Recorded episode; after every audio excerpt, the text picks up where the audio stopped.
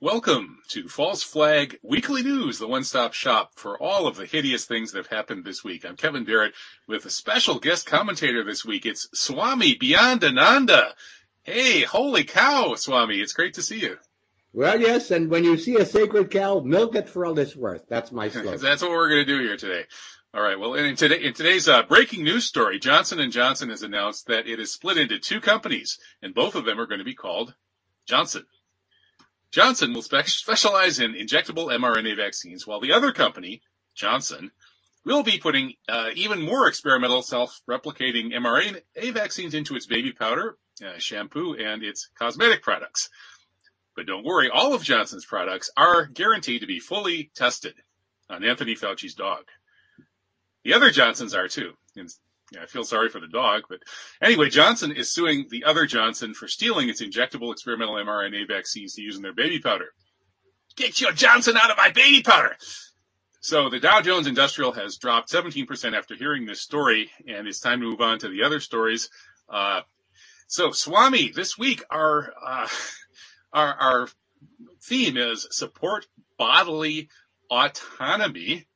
But first, before we get into bodily autonomy, I guess we have to question everything. We have to give our obligatory disclaimers. So we disclaim questioning everything. We disturb everybody. So if you're too disturbed, uh, just enjoy being disturbed. Uh, that if that's possible. And finally, anybody who has mental or medical health issues should be seeking a qualified psychiatrist and or practitioner and not taking any of our advice.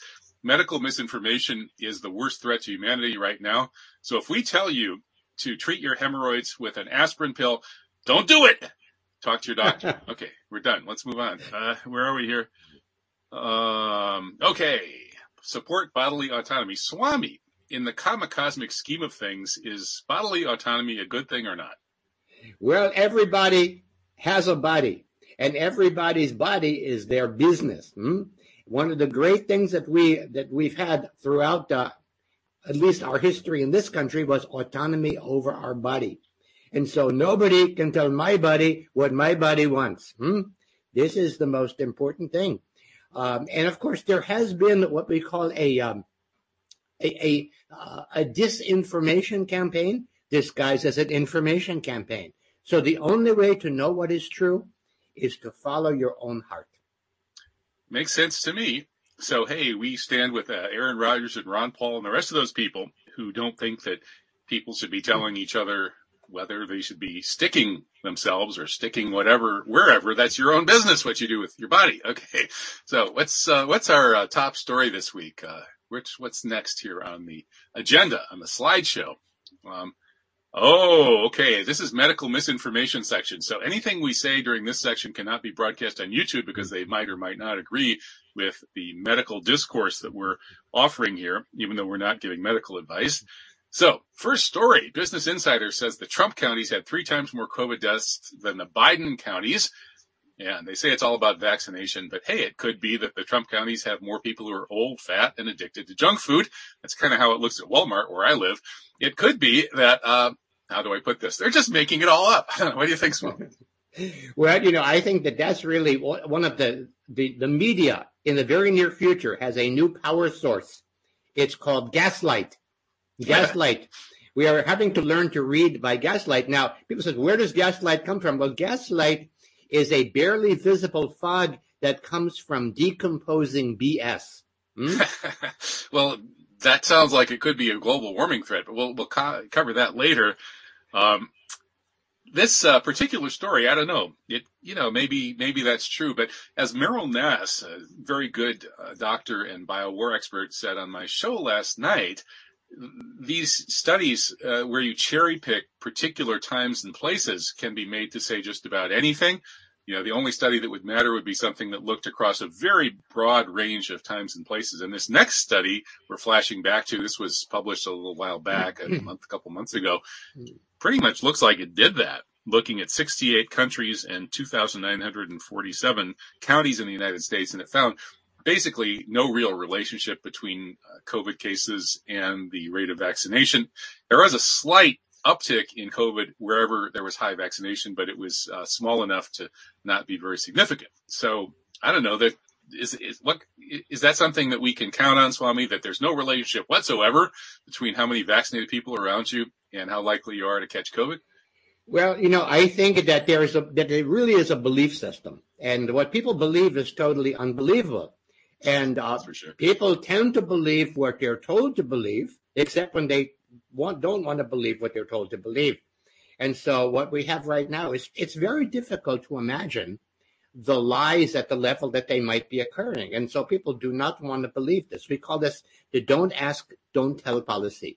We promise not to ask the government and the mainstream media what they are doing, and they promise not to tell us. You see, that makes us very um, makes us happier because the great disease that we have been seeing in this country is Nazism. That's where people choose to not see what is too difficult to look at. Hmm? So all That's... of the things about the misinformation, I would say maybe it's missing information. Maybe it's information that they don't want you to see. And a lot of the censorship is not about you know, preventing vicious lies from being circulated. It's the vicious truths that they're concerned about.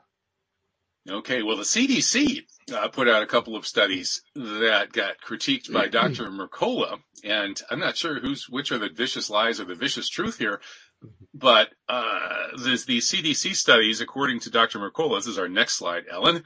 Um, it said said uh, Mercola says that the CDC hits a new low with two manipulated studies. And when the CDC was asked to comment about these two manipulated studies, they said, what do you mean two manipulated? How could any of our studies be too manipulated? Actually, the, Dr. Mercola, uh, is considered a pariah and a, a, medical quack, a horse doctor, all this sort of thing by the, uh, the mainstream propaganda apparatus.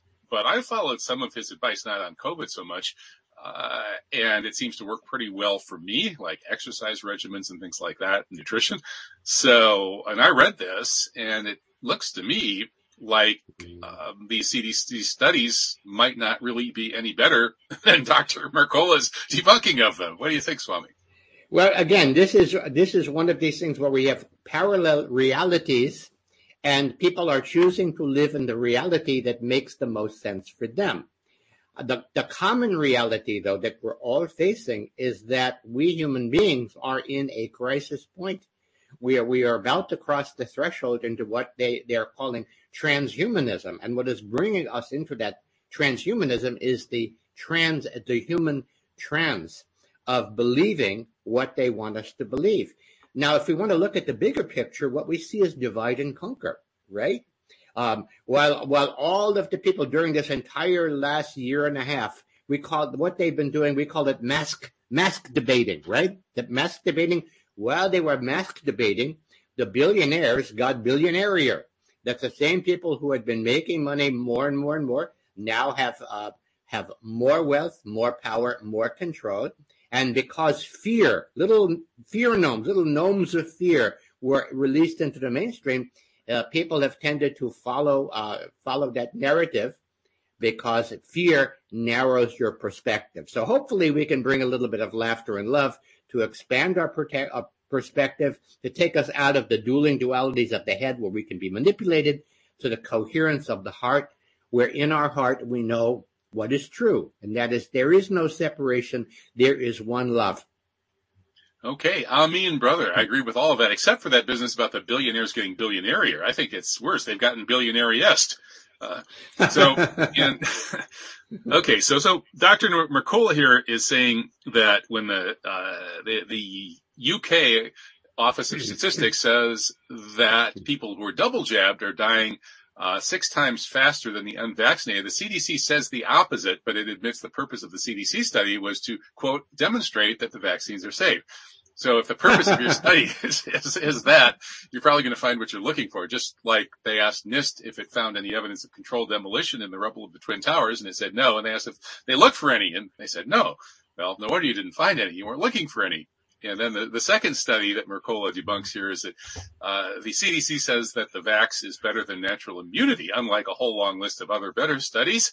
Uh, but they did this in a, a, study with a tiny, non-statistically significant natural immunity control, control group uh, compared to a much larger group of the vaccinated people. So it probably wasn't statistically significant anyway. Anyway, this this is a big debate that we're not allowed to have on YouTube. So we're almost up to the part where we can uh, have, stop talking about this uh, medical stuff and uh, go on YouTube. But I think we have one more medical story, which is that Vermont uh, highly vaccinated, nearly universally vaccinated Vermont has more COVID than ever now. Why is this happening? Well, maybe it's Yahweh's punishment for Ben and Jerry boycotting Israel. Uh, your guess is as good as mine, Swami. What do you think? Well, you know, this is all, all of this information, you know, uh, did you know that 30% of statistics are made up? And in fact, I made that up myself, so that should be proof right there. okay, well, we finished our medical stuff, our medical debate, medical misinformation, as uh, YouTube would undoubtedly call it, and that's why we're about to push the YouTube button. Alan, push the YouTube button. Push the button. Don't push the nuclear button. That's Biden's button. Push, push the YouTube button is your button. Okay, we're on YouTube now. Welcome, YouTube. Hi, YouTube. We're not going to say anything about medical anything. We're not even going to say the word medical, which I won't say the whole word because if I did, who knows what they would do to us.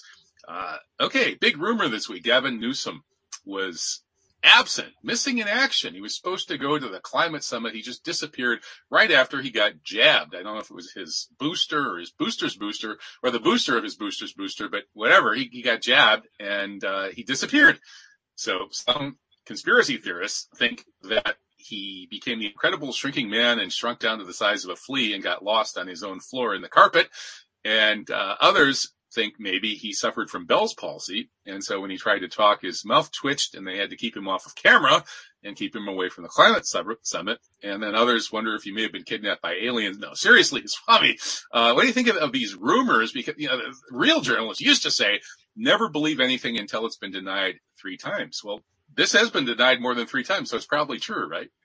Well, I don't know. Maybe somebody spiked his shot. Maybe that's what happened. But, uh, but you know, all of this thing about conspiracy theorists, what I think we need to recognize is that the issue is not the conspiracies, but it's the conspiracies. You there see? you go. So, so, so next slide, because that's what, that's what they call yes. us conspiracy theorists here. So the that's next, right. next slide is, is, uh, vice.com, uh, saying it's a baseless conspiracy theory uh, and, Swami, you, you know, this baseless thing, that's a book by Nicholson Baker. It's called Baseless. And he took that from the name of a biological warfare, uh, project that involved, uh, attacking Korea, I believe it was, with biological weapons. And, and the name of this was called Project Baseless.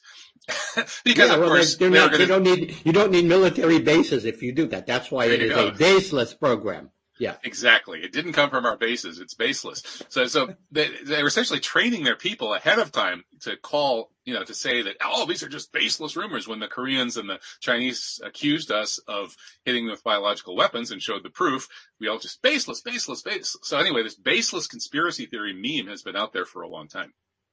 Well, yes. And of course, we are, we in this country are suffering from two, uh, we have two, two drugs that we're taking, hopium and dinyetol. Mm? And um, both I'll, of those I'll take. Keep, you take the hopium. Well, a lot of people got strung out on hopium uh, and putting their hope in the in the wrong things. And and so instead of that, what we need is to bring left and right, front and center, to face the music and dance together. Okay. Because the only way to overgrow big brotherhood is through bigger bro- big brother is through bigger brotherhood, sisterhood, and loving one another, all the others in the hood. Let's love everybody in the hood. Let's get out on strike and have a dance in the streets. It sounds like you're saying, Swami. And that's what happened this week. There was a big old strike, a four day nationwide strike last Monday through Thursday over vaccine mandates. And it, uh, I guess Kat McGuire, our co-host here, was probably dancing in the streets in New York.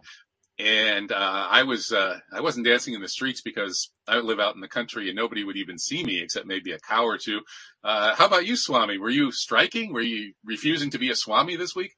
No, we, you know, actually, I've been I've been watching this very very carefully, and uh, you know, there's a lot of confusion uh, that. Uh, uh, the, apparently, they're saying that people who oppose oppose mandates are anti-gay. So you know that, I, and of course, all of the um, the way that all of this is being reframed anything that does not match the narrative is now called hate speech. So it's been very, very difficult to distinguish hate speech from anti-hate speech. And, and you know, man, mandates is a sexist term. Uh, what about woman dates? Well, that's I, right. I, used to prefer woman yeah. dates back when I was single, actually. Well, that's exactly They're right. not allowed to and, say that and, either. well, now, uh, okay, uh, this is this is a very, very big issue, and and what they try to do is they try to make it this or that. So if you are opposed to the mandates, then you're anti, you know what, right? So what I'm saying is that it is not fair to make the jobless go jobless. Uh, and I think what they're trying to say is if we can't give you the shot, we're going to stick it to you anyway. Mm-hmm. That's pretty much it. And uh, I guess a lot of folks are not wanting to get it stuck to them. And so they're kind of brushing it off and going on strike. And so we'll see where all of this goes. But it looks pretty good so far, according to Ron Paul, publishing at lewrockwell.com. Uh, Ron Paul, the great libertarian. Yep, uh, yep, yep. He, he says it's good news. The vaccine mandate is falling apart. The LAPD deputies are, are quitting. Uh, so, you know, if you shoot the sheriff, you don't have to shoot the deputy anymore. They're, they're all, they're all on strike. The airlines say that they're all grounded from weather problems, but we wonder whether that's the truth or not because all the pilots are calling in sick because they don't want to get the jab and the stores are empty. Uh, you go down to the store to buy something and half the shelves have plenty of space for, you know, if you need storage space, just go down to your local store and put it on their shelf. And, you know, even Aaron Rodgers was on strike. He wasn't on the field on Sunday, unfortunately for the Green Bay Packers.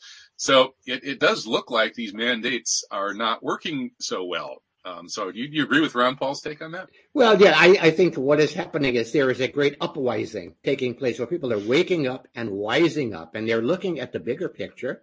Uh, that uh, that those people disguised as benevolent uh, people are not that benevolent. You know, there was a book written a number of years ago about uh, by a Native American called Columbus and Other Cannibals, and uh, talked about uh, this this Western idea of domination. they called it Wetiko, which is their word for vampiric evil and so on, right?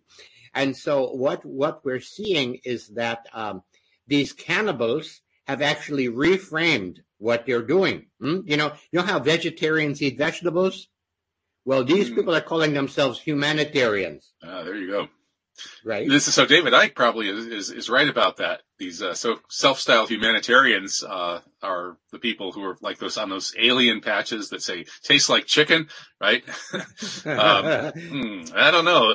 Uh, well, well, let's move on to the uh, last of the pushback and COVID politics stories which is the uh, NIH, your taxpayer-supported National uh, Institute of Health, uh, actually developed these wonderful COVID vaccines.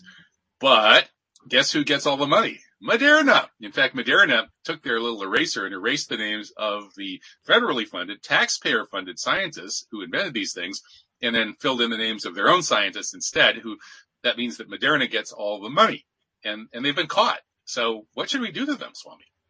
Well, you know, the thing is that the only thing that can be done is for people to recognize that, um, you know, it, it's kind of like the, the people go, "Oh my God, everything is run by a very, very, very small group of people," and and I go, "That's great news because it means there's way, way, way more of us than there are of them." And so all of these uh, negative forces, we call them sociopathogens. They have a lot of coherence. They have a lot of money. They have a lot of resource behind them. And the only thing that's going to make a difference is a critical mass of the heretofore uncritical masses waking up and wising up and saying, we are the leaders we've been waiting for. And uh, begin to actually uh, connect above and beyond the um, the mainstream media, which of course is a brainwashing machine stuck on spin. Hmm? Pretty much so, yeah. Uh, but you know, there are, there are folks who are operating outside the mainstream and that I suppose would include us and would also include the Patriot radio, alternative radio pioneer John Stadtmiller, who unfortunately passed away this week. Uh, not from COVID, but there was kind of a mystery about his manner of death. He broadcast uh, live not that long before he died. He said his, his skin was boiling up and stuff. Sounded really nasty. But uh, John was a really interesting character. Um, he gave me my first job in radio. The reason I'm sitting here talking to you right now, it's all John's fault. Um, may Allah forgive him.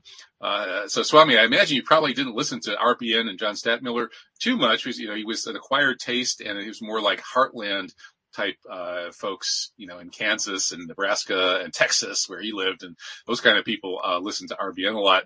But I, uh, you know, he brought a lot of 9-11 truth people into his network. Uh, he and Danny Romero, who was his first program director, and some credit Danny with that decision. Uh, and that kind of changed things, you know, it helped um, move 9/11 Truth along back around 2005, 2006. So, um, rest in peace, uh, John Stadtmiller, and may may Allah forgive you for firing me. well, you know, the thing is that uh, that uh, at this point we've got, um, you know, th- this entire thing where where the uh, one of the great conditions that the body politic is suffering from is truth decay. That's for sure. Now we used to be able to use mental floss like that to, to clear it, but it's just too big. Oh, it's just too big. So what you have to do these days is, is to recognize that there is the higher truth movement, and that is the truth that is in all of our hearts, that we are all connected, that there is a coherent power of love. And love is more powerful than fear. Otherwise, we'd all be singing, all you need is fear. Hmm, I never sang that. oh, she fears you. Yeah, yeah, yes. We're not saying that. So that's good. That's really good. And so that is really what we have to remember that that is the one coherent force that is unstoppable. Okay. Well, the truth, the truth is uh, aligned with love and, and ultimate reality, and the truth movement uh, that was well named, I think. Obviously, you know, they, the CIA didn't get to invent that particular name the way they invented the name conspiracy theorist. Um, and the truth movement has a number of well-known people on its side. One of them is William Hurt. So William Hurt this week just published a piece at Architects and Engineers for 9/11 Truth uh, about how he, you know, his his take on facing the truth about 9/11. Uh, he mentioned that from the moment that he saw those towers blow up. Uh, he knew they, they couldn't possibly just fall down that way from fires. He said that the difference between the story we were told to believe and its impossibility was this discrepancy that just remained with him forever. Uh, so I, I, think it's it's wonderful to see him out there uh, speaking out very eloquently. And he's a producer of this new film, The Unspeakable. I think that's Dylan Avery's film. Dylan was the, one of the three guys behind Loose Change. Mm-hmm. And the Truth Movement lives. Even if John Stadtmiller and others pass away, the movement uh, for truth goes on. Well, it's getting harder and harder to keep the lid on. You know, these are times, it's called apocalyptic times, and apocalypse means lifting the veil. And the irony curtain is starting to fray. We're beginning to see behind the irony curtain. And the way to give ourselves courage is to remember that the truth shall upset you free it's upset a lot of people free, but it's upset uh, some of the gatekeepers even, you know, to make them cling even tighter to their gates. Uh, and speaking of gatekeepers and the loose change film, the great 9-11 truth film, uh, in the next slide, we see that, you know, Dylan Avery's new film, The Unspeakable, isn't getting any mainstream media coverage, coverage, even though, you know, the famous celebrity William Hurt is uh, behind it and all of that. Mm-hmm. Instead, they went off to interview Corey Rowe, who is starting a sound studio somewhere in whichever state he's in, I forget. And you know, Corey, yeah, he's he's a good guy, and he was he was the veteran member, uh, as in turn not the old member, but the you know the uh, U.S. Army member of yeah. the Loose Change team when they made that film. And this Washington Post story is attempting to walk this weird tightrope of essentially uh, humanizing Corey Rowe and you know getting into his life and the difficulty that he faced this year as he's trying to start this business. And the whole mainstream media world is beating down his door during the run up to the 9/11 anniversary, trying to blame him for Donald Trump. You know, they all want to know whether he accepts responsibility for the Trump phenomenon by uh, basically causing everybody to lose trust in their institutions like the Washington Post. So it's your fault. It's your fault. So this Washington Post story tried to sort of sympathize with him, but the bottom line of this story, Swami, I think, is it's trying to brainwash everybody into believing that, you know, if you get involved with things like 9-11 truth you're going to regret it because someday it might make it harder for you to earn a livelihood, just like it's made things a little sticky for Corey Rowe. Um, and I guess that's true. It sometimes could make it a little harder in a livelihood, but that doesn't mean we regret it. And you know, if you read the story carefully, Corey Rowe doesn't regret it either. Well, you know, this is this is the thing that that what what we have right now uh, is people are actually brainwashing themselves. That is really what it is, and uh, there I would have to say that everything is turned upside down. That the the rights become left and the lefts become right. Uh, the the left has become the the ditto heads now, the party of accepting the uh, accepting the narrative that they've been told, not questioning the narrative they're calling it science when it's really the religion of science, which we call scientism, uh, that believes only the material world is real. And so, what people believe this belief system, they are taking the uh, the invisible, the un, the ineffable, all of these things out of the mixture. And so, more of the people in the heartland country recognize that what we really need is heartland security and that heartland security comes from having a spiritual center in recognizing that the uh, the visible material world is a function of uh, of fields that we don't truly understand yet. Uh, but they are on the Newtonian this versus that battlefield, and we, those of us who want to help everybody wake up and wise up, have to gently lift ourselves off of the battlefield of this versus that which they want you on. It's called divide and conquer. And the antidote to divide and conquer is unite and prevail. So we have to make sure that uh, that these movements are not lumped into one political party. Uh, the great brainwashing condition for the progressive left, we call it Trumpenlumpen. Trumpenlumpen is when everything that the mainstream does not want you to support or look at is lumped in with Donald Trump. Uh, you know, in fact, Donald Trump is actually running the Democratic Party because everything that they are doing is to accentuate Donald Trump so that we don't recognize the um, the uh, lesser what they perceive as a lesser evil on that side. Uh, this like, are giving like, Trump a lot of free publicity.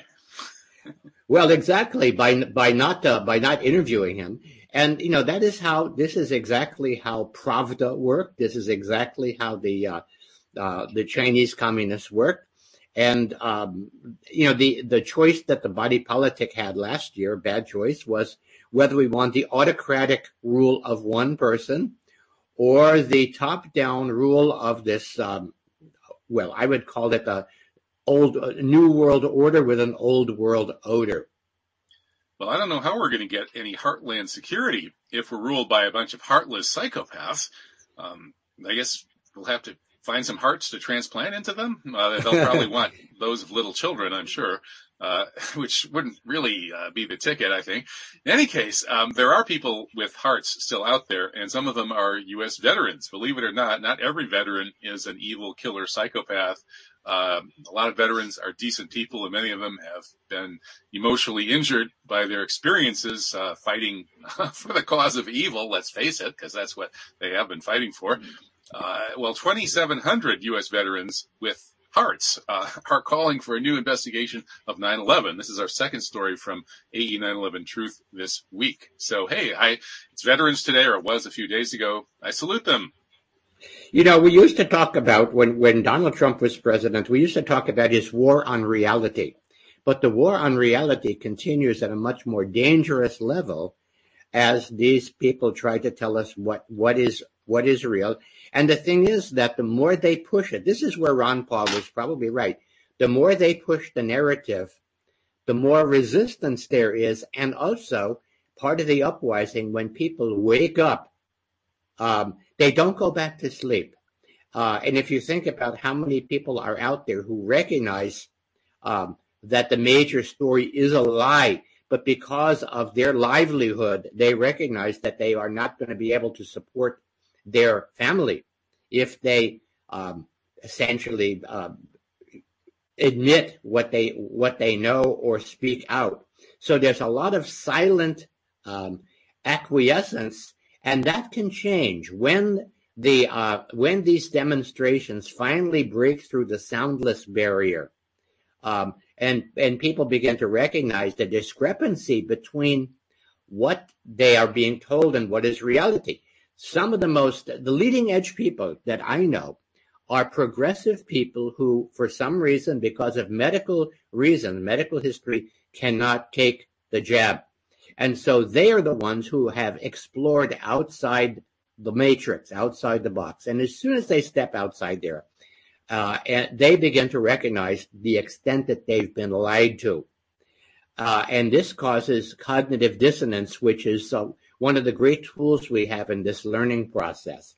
Because in order to cross that threshold, to recognize that um, how much you've been told is is lie, uh, and that uh, that in order to, to encompass that, there needs to be a movement of courage that encourages people to connect and be truthful with one another and to speak out every time and every place they can so that more people recognize there are way, way more of us out there than they want us to believe. And, and, these 2,700 veterans who are speaking out are quite eloquent. If you read this story, you'll see some amazing quotes from them. So the veterans who were sent off to kill the Muslims after 9-11 and realized they'd been lied to are speaking out. And the Muslims are speaking out too, and they're speaking out in court. And it looks like they might make it to the Supreme Court because they, they won their last round. Uh, and this is a lawsuit by a bunch of California Muslims who didn't appreciate that the FBI sent a, well, a con artist or psychopath or a slick tongued, whatever you want to call him, into all these mosques. And the guy pretended to be a, a Muslim convert and essentially tried to convince anybody he ever talked to, to to, do something illegal and violent. Like, hey, let's go blow something up for ISIS, uh, uh, inshallah, and things like that. And, and, and, and these Muslims, like, who are you? Where did you come from? And then they would, you know, finally, after the guy would be, you know, say, hey, I'll build you a bomb if you'll just blow some people up. And finally, these Muslims would, would say, oh, I'm sorry, you know, they have to go and call the cops. They call the cops and report the guy. And then, you know, nothing happens. And the guy moves on to the next mosque and does the same thing. It's, he's working for the FBI. So these Muslims don't think that that's really in line with the First Amendment's protection of freedom of religion. I mean, you can't go to a darn mosque without some idiot trying to tell you to blow things up. I don't know. I think they have a pretty good case. What do you think, Swami? Well, you know, I, as I said, when they first had people uh, wearing masks uh, in solidarity with those people who uh, perhaps are more susceptible to uh, to catching that thing, I said I am wearing a mask in solidarity with Muslim women everywhere. So was, there you go. You probably look yeah. better that way too. I probably looked a lot better with that. And now, of course, um, the attention has moved away from the Muslims to those who are speaking out about the, about this latest uh, idiocy, and they are being muzzled. And so we are calling them the Muslims. The Muslims. Yeah, well, I, I tell you, I'm not, I'm not one of those Muslims. I'm, I'm talking. Get that muzzle out unmu- my face. You have unmuzzled yourself, and you're a barking dog. Oh, you're an unmuslim. Yeah, that's right. okay, well, that's enough for our uh, 9/11 related stories. Uh, let's move on to the other foreign policy stories, some of which are almost equally hideous. In fact, this might even be slightly more hideous in certain respects. The, this is a, a, really good story by Dave Lindorff. I had him on my live radio show last night talking about this, and he was brilliant and eloquent as usual. He was a mainstream journalist, a really good one. He was so good that he ended up uh, being forced out of the mainstream. And so here he is exposing this F-35A Lightning fighter program that they they're upgrading all of these so-called jet fighters to carry nu- nuclear weapons. And it's going to cost 1.7 trillion in taxpayer dollars. It's a hundred percent first strike system. It could not be, none of this, uh, the whole thing is not designed for any kind of retaliation, couldn't be used for retaliation. All it can be used for is in a crisis to try to hit the Russians or the Chinese or whoever first and take out their command and control, their missile silos and stuff like that.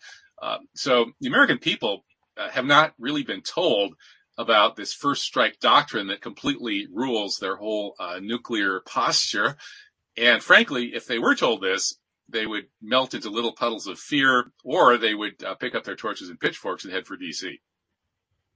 Well, you know, this is uh, what we're seeing. All of these hideous things. We're calling it hideous hideousy. There's so much hideousy out there That's that sure. is totally insane. Uh, hideousy in high places. Yeah. Very, very hideously. And of course, this first strike is likely to be strike three for, for our, for our, uh, entire species where Homo sapiens become Nomo sapiens, right? Okay, so that that is a big, big problem. Yeah, we've and, almost uh, mutated to that point. We, we're about mutated. And the thing is that we are at the point where, um, as I said, apocalypse, lifting of the veils. And uh, at the same time that all of these toxic secrets are being revealed, and no, no, I don't want to see my government naked. No, no, no.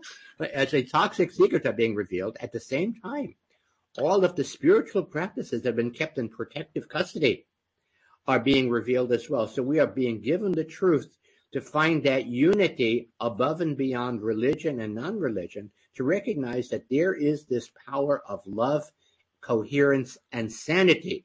And only by coming together in this invisible field that we're calling the sane and sacred center, can we have enough love to metabolize the residue of living for 10,000 years under the rule of the lowest common denominator, with the lowest common, denominator, uh, common overruling the golden rule with the rule of gold, which is do do unto others before they can do do unto you. okay, well, as as the military prepares to do do unto the planet with their nuclear weapons, the uh, nets of spies are do doing unto Nicaragua as they've been do doing for decades now. And the latest story from Mint Press is that Facebook tried to swing the Nicaraguan election. Apparently they failed. The Sandinista party that's been pushing back against the U.S. empire for so many decades now did win, but uh, Facebook canceled all of their accounts. These poor naive Sandinistas and even just, you know, normal Nicaraguans who happen to support them, which is most of the intelligentsia down there and most of the people even, uh, suddenly found the important ones all found their social media accounts disabled, especially Facebook, uh, right before the election.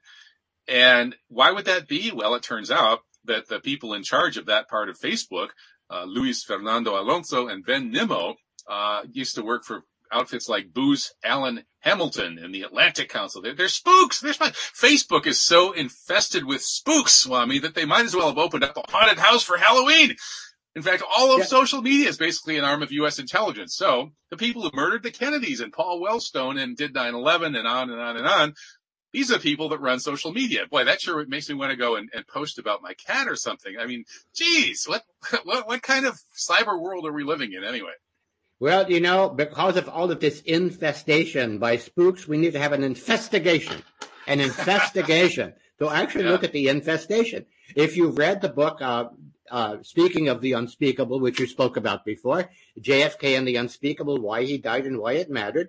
Uh, the author, um, um, James uh, James Douglas uh, basically said that prior to the Kennedy assassination, really only maybe 15 years after the establishment of the of the CIA, they had people everywhere, embedded everywhere, and these um, these bugs had infested every institution of society, every every major university. The embed bugs. Yeah, they're they're the embed bugs. Yes, exactly. And that and uh, and and so the this infested with embed bugs, and so part of this is that the don't ask, don't tell policy is that people have not been willing to look at it because it is too frightening and too ugly to look at. And okay, so, well, I can't look at this story anymore. Let's move on to the next one. Okay, good. Uh, how about the uh, oh the Zionist entity? Speak talking about bad people in cyberspace. How about NSO, the Israeli spyware company that helped uh, chop up Khashoggi into little pieces with a bone saw? This is uh, obviously not a very nice company. And Israel is now labeling their human rights activists as terrorists, and meanwhile ha- using NSO to hack their accounts. But what's really interesting here, or hack them, or hack them, either one. Maybe hack them, yeah. Yeah, uh, yeah. But the interesting thing is that the U.S., which normally sort of rubber stamps every insane thing that Israel does and then pays for it, is now actually blacklisting uh, NSO Group and that makes Pegasus spyware. Uh, they've been added to the entity list, uh, which means that I guess that's like a slap on the wrist. I don't know, but they've the NSO Group is is now not, you know, they're on that same list with some of my friends in Iran, which I'm personally usually not that thrilled about the U.S. government sanctioning entities because usually they sanction all the good ones and they pay off and work with the bad ones. But here's a case where we're actually sanctioning a bad one. Am I going crazy? Am I actually in favor of U.S. sanctions now? Uh, what's the world coming to? Well, you know, I think this is really one, one of the things that's always been true, and this is probably why there are 2,700 veterans who are speaking out, that inside our system, there are people who are truly patriotic. There are people who truly care about the betterment of, of humankind and human kindness. And so I think that these forces are, are beginning to assert themselves. And there are certain things that are so evil and so dark. I mean, why would a company name itself Blackwater, right? Uh, or or Blackstone. What do you think that is? Are they? Uh, these are not Black Lives Matters people, my friend. These are people who are actually in the service of the darkness. And uh, I think that one of the reasons why we are not able, have not mobilized ourselves against it, is that the entire scientific materialist notion has kind of cast evil aside, that everything is morally relative. And even if you have immoral relatives, that uh, you, you kind of make an excuse for them, right?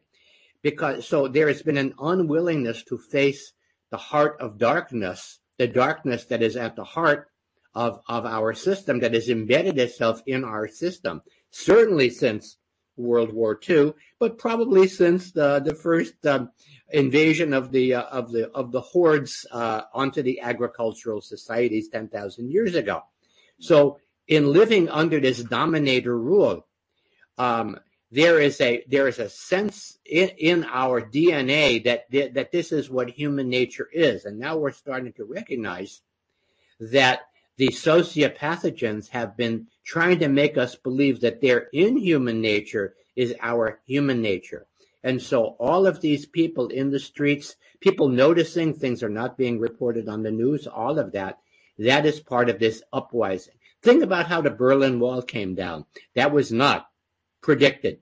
So this is the irony curtain that is coming down. And at some point, this entire narrative will fall apart as a critical mass of the uncritical masses come together in this recognition that um, we need to put our uh, loving heart and coherence at the center of our life together. And that is the source of, of balance and healing. It will not come from the top down. It will only come from the bottom up. Well, when that happens, the apartheid wall also will fall, just like the Berlin Wall did. But meanwhile, the apartheid entity is still uh, a place where all sorts of incre- incredible nuttiness and nastiness is pretty much a daily ongoing thing. And this is a slightly disturbing story. Uh, Israel is testing uh, its response to a new ultra lethal COVID variant. Like, what would happen if somebody released a vastly more lethal version of COVID. Well, Israel is finding out how they would respond to that. They're having a war games exercise led by Prime Minister Naftali Bennett. So if a hideous ultra lethal COVID breaks out and decimates humanity, at least Israel will know how to deal with it. That makes you feel a lot more secure, doesn't it? Yes, well, Israel is real is a real problem.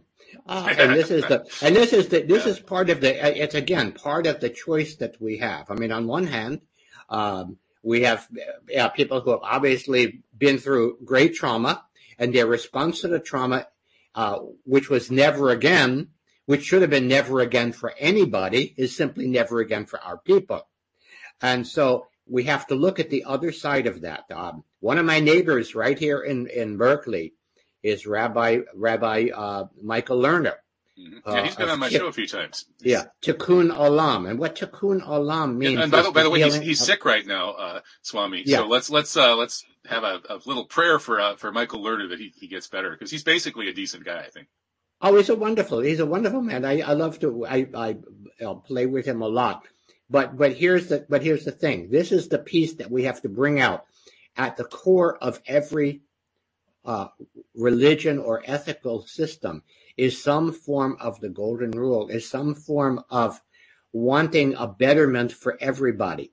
And so in every religion, in every ethnic group, in every society, we want to take whatever that core is and we want to expand it. We want to magnify it. We want that sunshine, tikkun olam, the healing of the world. We want that to be the dominant not to use use that word dominant. We want it, want it to be the prevalent um, meme and theme in every institution, every culture. That is how we overgrow this toxicity that we find.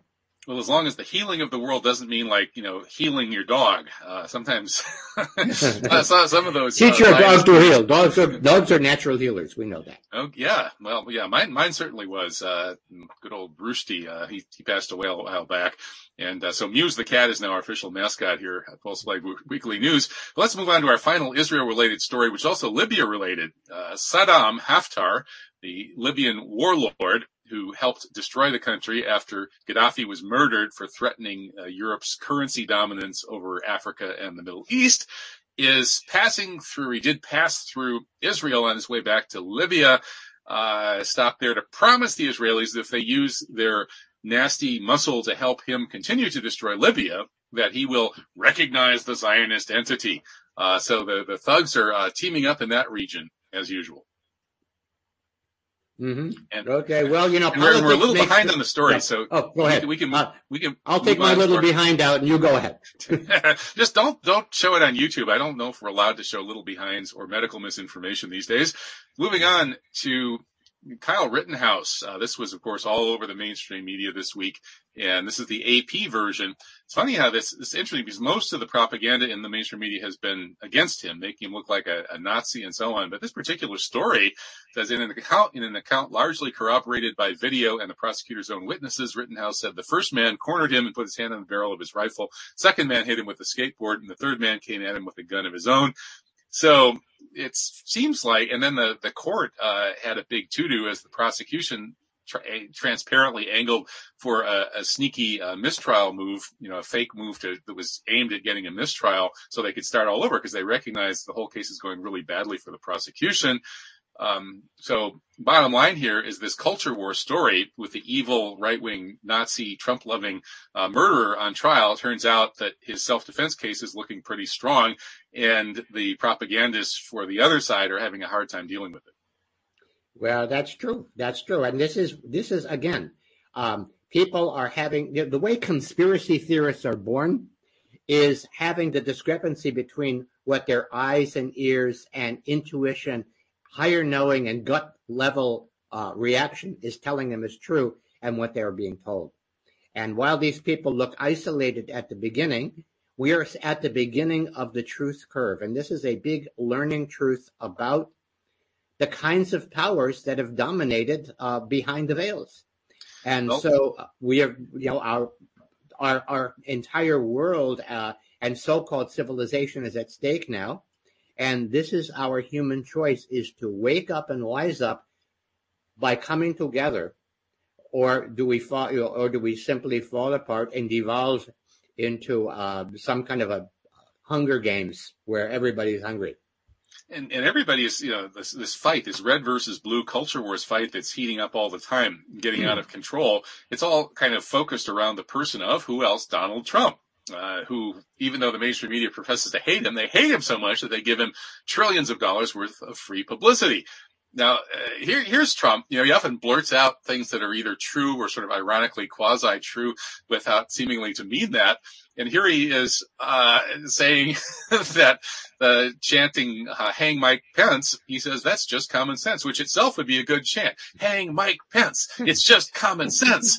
Um, here, I, I, I almost agree with Trump, but I think he's exaggerating. I don't know if we literally have to hang Pence. I mean, maybe we just need to hang him out to dry somewhere where he can do something other than ruin the world. Well, you know, this is, uh, you know, what, what is Donald Trump speaking, um, again, uh, he, what he has been speaking has been what everybody has, so many people have had in their, in their minds and recognizing that so much of, um, of this political speak is just, um, babblum, babblum to make us little political babies, right? We want to be taken care of by the daddy state. We want to be taken care of by the mommy state. And what we all know is whether we use the mommy state or the daddy state, that puts Big Brother in charge. This is like it's always a one big dysfunctional family, right? Where you know Trump played the the the really bad image, the bad father, right? He was like yeah. everybody's worst nightmare of a father. Hillary Clinton, that he defeated, she was the evil mother, you know, the the worst possible nightmare of a mother anybody could possibly yeah. have. Uh, and and then Joe Biden now, he's he's like everybody's uh, kind of disgusting, uh, not so beloved grandpa. I mean, the, you know, the, the bad image of the worst possible grandpa you could have. Uh, so it's it's like the Adams family. Only worse. not, we're not talking about John and John Quincy here, folks. We're talking about the other Adams family. Yes, I, we call Joe Biden the ghost of Democrats past. Indeed. And we do have a couple of stories uh, about him at the end, but we'll save those. Uh, let's move on to the, the real story here. Isn't so much these politicians, these frontmen puppets who are dancing for everybody's uh, entertainment more than edification. What's really going on here is that there are these billionaires, extremely wealthy people who get well connected and form these old boys clubs. Once in a while they let an old girl in there too, I suppose.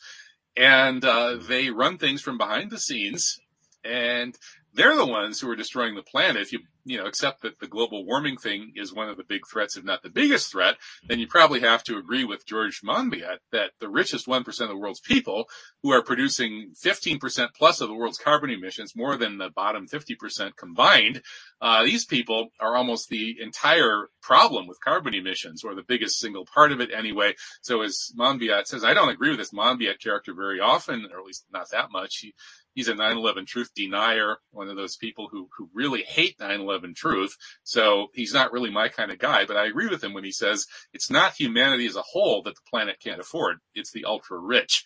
And uh, I would say I would agree, but I don't think we need to eat the rich. We just need to maybe um, you know take their money and use it for something useful. Well, that would that would give us indigestion. What we need uh, to counteract the Great Reset is the Great Reset. We, we the people, we, the people of the world, set the standard for a heartland security, for a heart-based living. We need the redistribution of well-being. That's we, we need. we. That's right. Redistribution. And so that is, that's really what we have, what, what must happen right now is recognizing that if we don't um, connect with one another at the grassroots and let this, let wealth bubble up, we will be faced with the trickle down, which, as you know, makes us all peons. Indeed. Well, Bill Gates uh, actually uses 3,000 times as much carbon as a normal person. And, and if you throw in all those trips on Jeffrey Epstein's jets, it might be, you know, 300,000 for all I know. So these, these corporate, uh, behemoths, uh, led by these extremely, uh, wealthy, uh, criminals are really the problem uh, socially and environmentally and in every other way. And they're also the problem behind inflation. And Robert Reich points out that these ultra rich people who have essentially taken over so much market share from the smaller corporations, the medium sized corporations, thanks to COVID, um, because mm-hmm. these big corporations, the monopolized corporations owned by the wealthiest people have been allowed to stay open and all the smaller uh, places are shuttered. So now we're seeing inflation, 6.2% inflation. they're going to try to blame higher wages. They're going to say, oh, the working people are taking too much money. But the truth is the exact opposite. As Robert Reich points out here, the real deeper structural reason for inflation is that these handful of corporations are now running the entire economy and there's no competition. So they can raise prices and nobody can, there's nowhere else to go. You know, Amazon raises its prices and now you're stuck because there's nothing left but Amazon. Walmart raises prices. There's nothing left but Walmart. And so once again, the problem is these, these dinosaur billionaire uh, monopoly uh, corporate entities. So it's it's the the oligarchs that we need to overthrow. Sort of like in Russia, only worse. Well, the new word to describe it we have we have a situation. We have a situation. And part of the situation is that the left wing is allowed to, to attack corporate uh, uh, corporations, right, and point to that inequity. That's why George uh, Monbiot and people like that, a lot of people, Robert Reich, they're right on when it comes to noticing that particular thing. On the other side, we have the Ron Pauls, et cetera, et cetera, who are recognizing the toxicity of the of the uh, of the government in collusion with these corporations. And so what we need is to actually create an uprising, a new movement, a third wave that recognizes that both of these parties are partying on our dime. Hmm?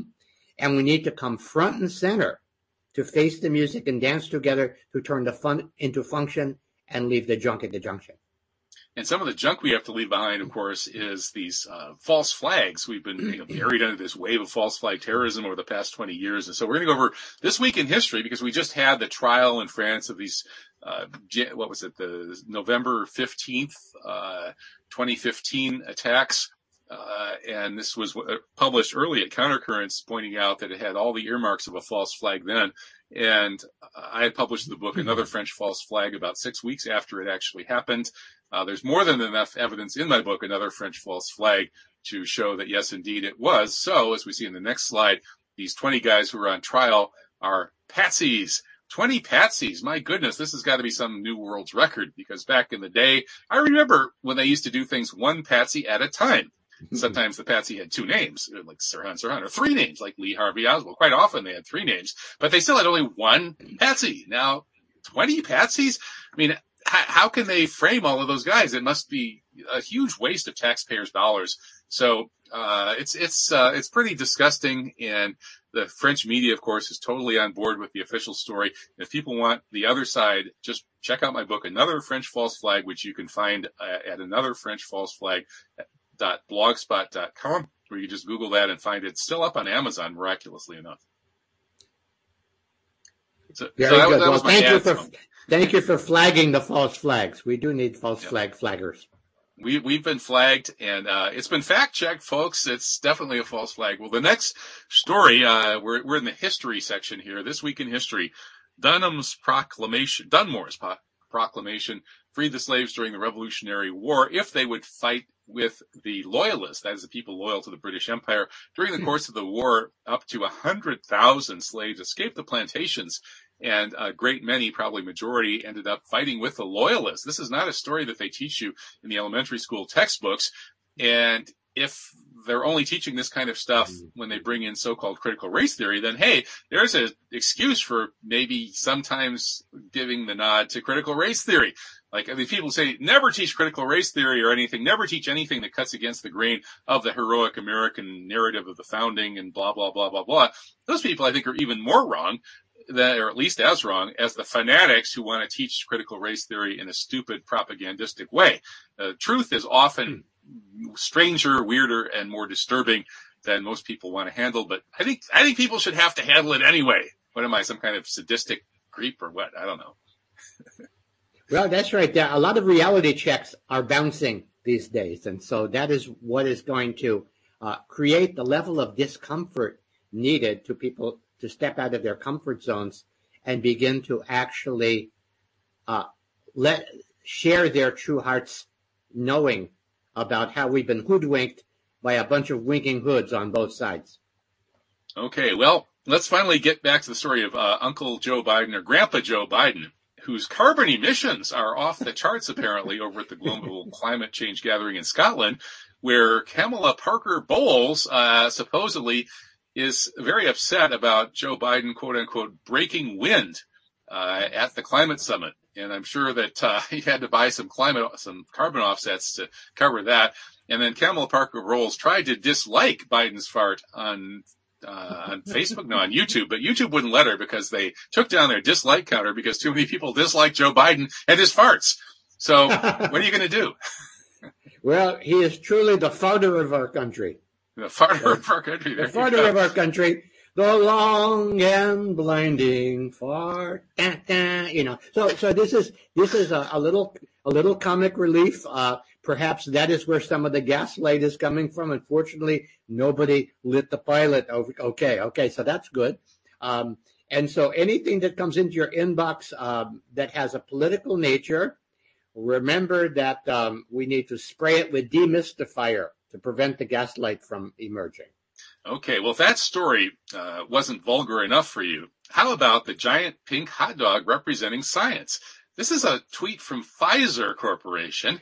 Uh, Pfizer sees science as a giant pink hot dog groping uh, a, a, a weeping human brain that's stretching for a green balloon labeled wild conspiracy theories. This is supposed to convince us to trust Pfizer, trust the science, and eschew conspiracy theories. Uh, did it work on you, Swami? Well, I'm still eschewing it. I'm still having to eschew this. I'm about to ready to spit it out though. Again, it, this is, um, you know, the the greatest political influence we have had in the last hundred years uh, is Edward Bernays, the father of modern uh, public relations. And we would have to say that just about everything that you see in the mainstream media these days is slathered with Bernays sauce. Well, I, I guess I'll have my giant pink hot dog slathered with Bernays sauce, uh, but only if it's totally kosher, halal, and uh, otherwise doesn't contain any pork products or self-spreading vaccine products. I think we've come to the end of the show. Uh, thank you so much, Swami Beyondananda of WakeUplaughing.com. And, and, a great and website. Steve, I, sub- I subscribe to your daily pun service. Uh, it keeps me sane or insane or whatever I am.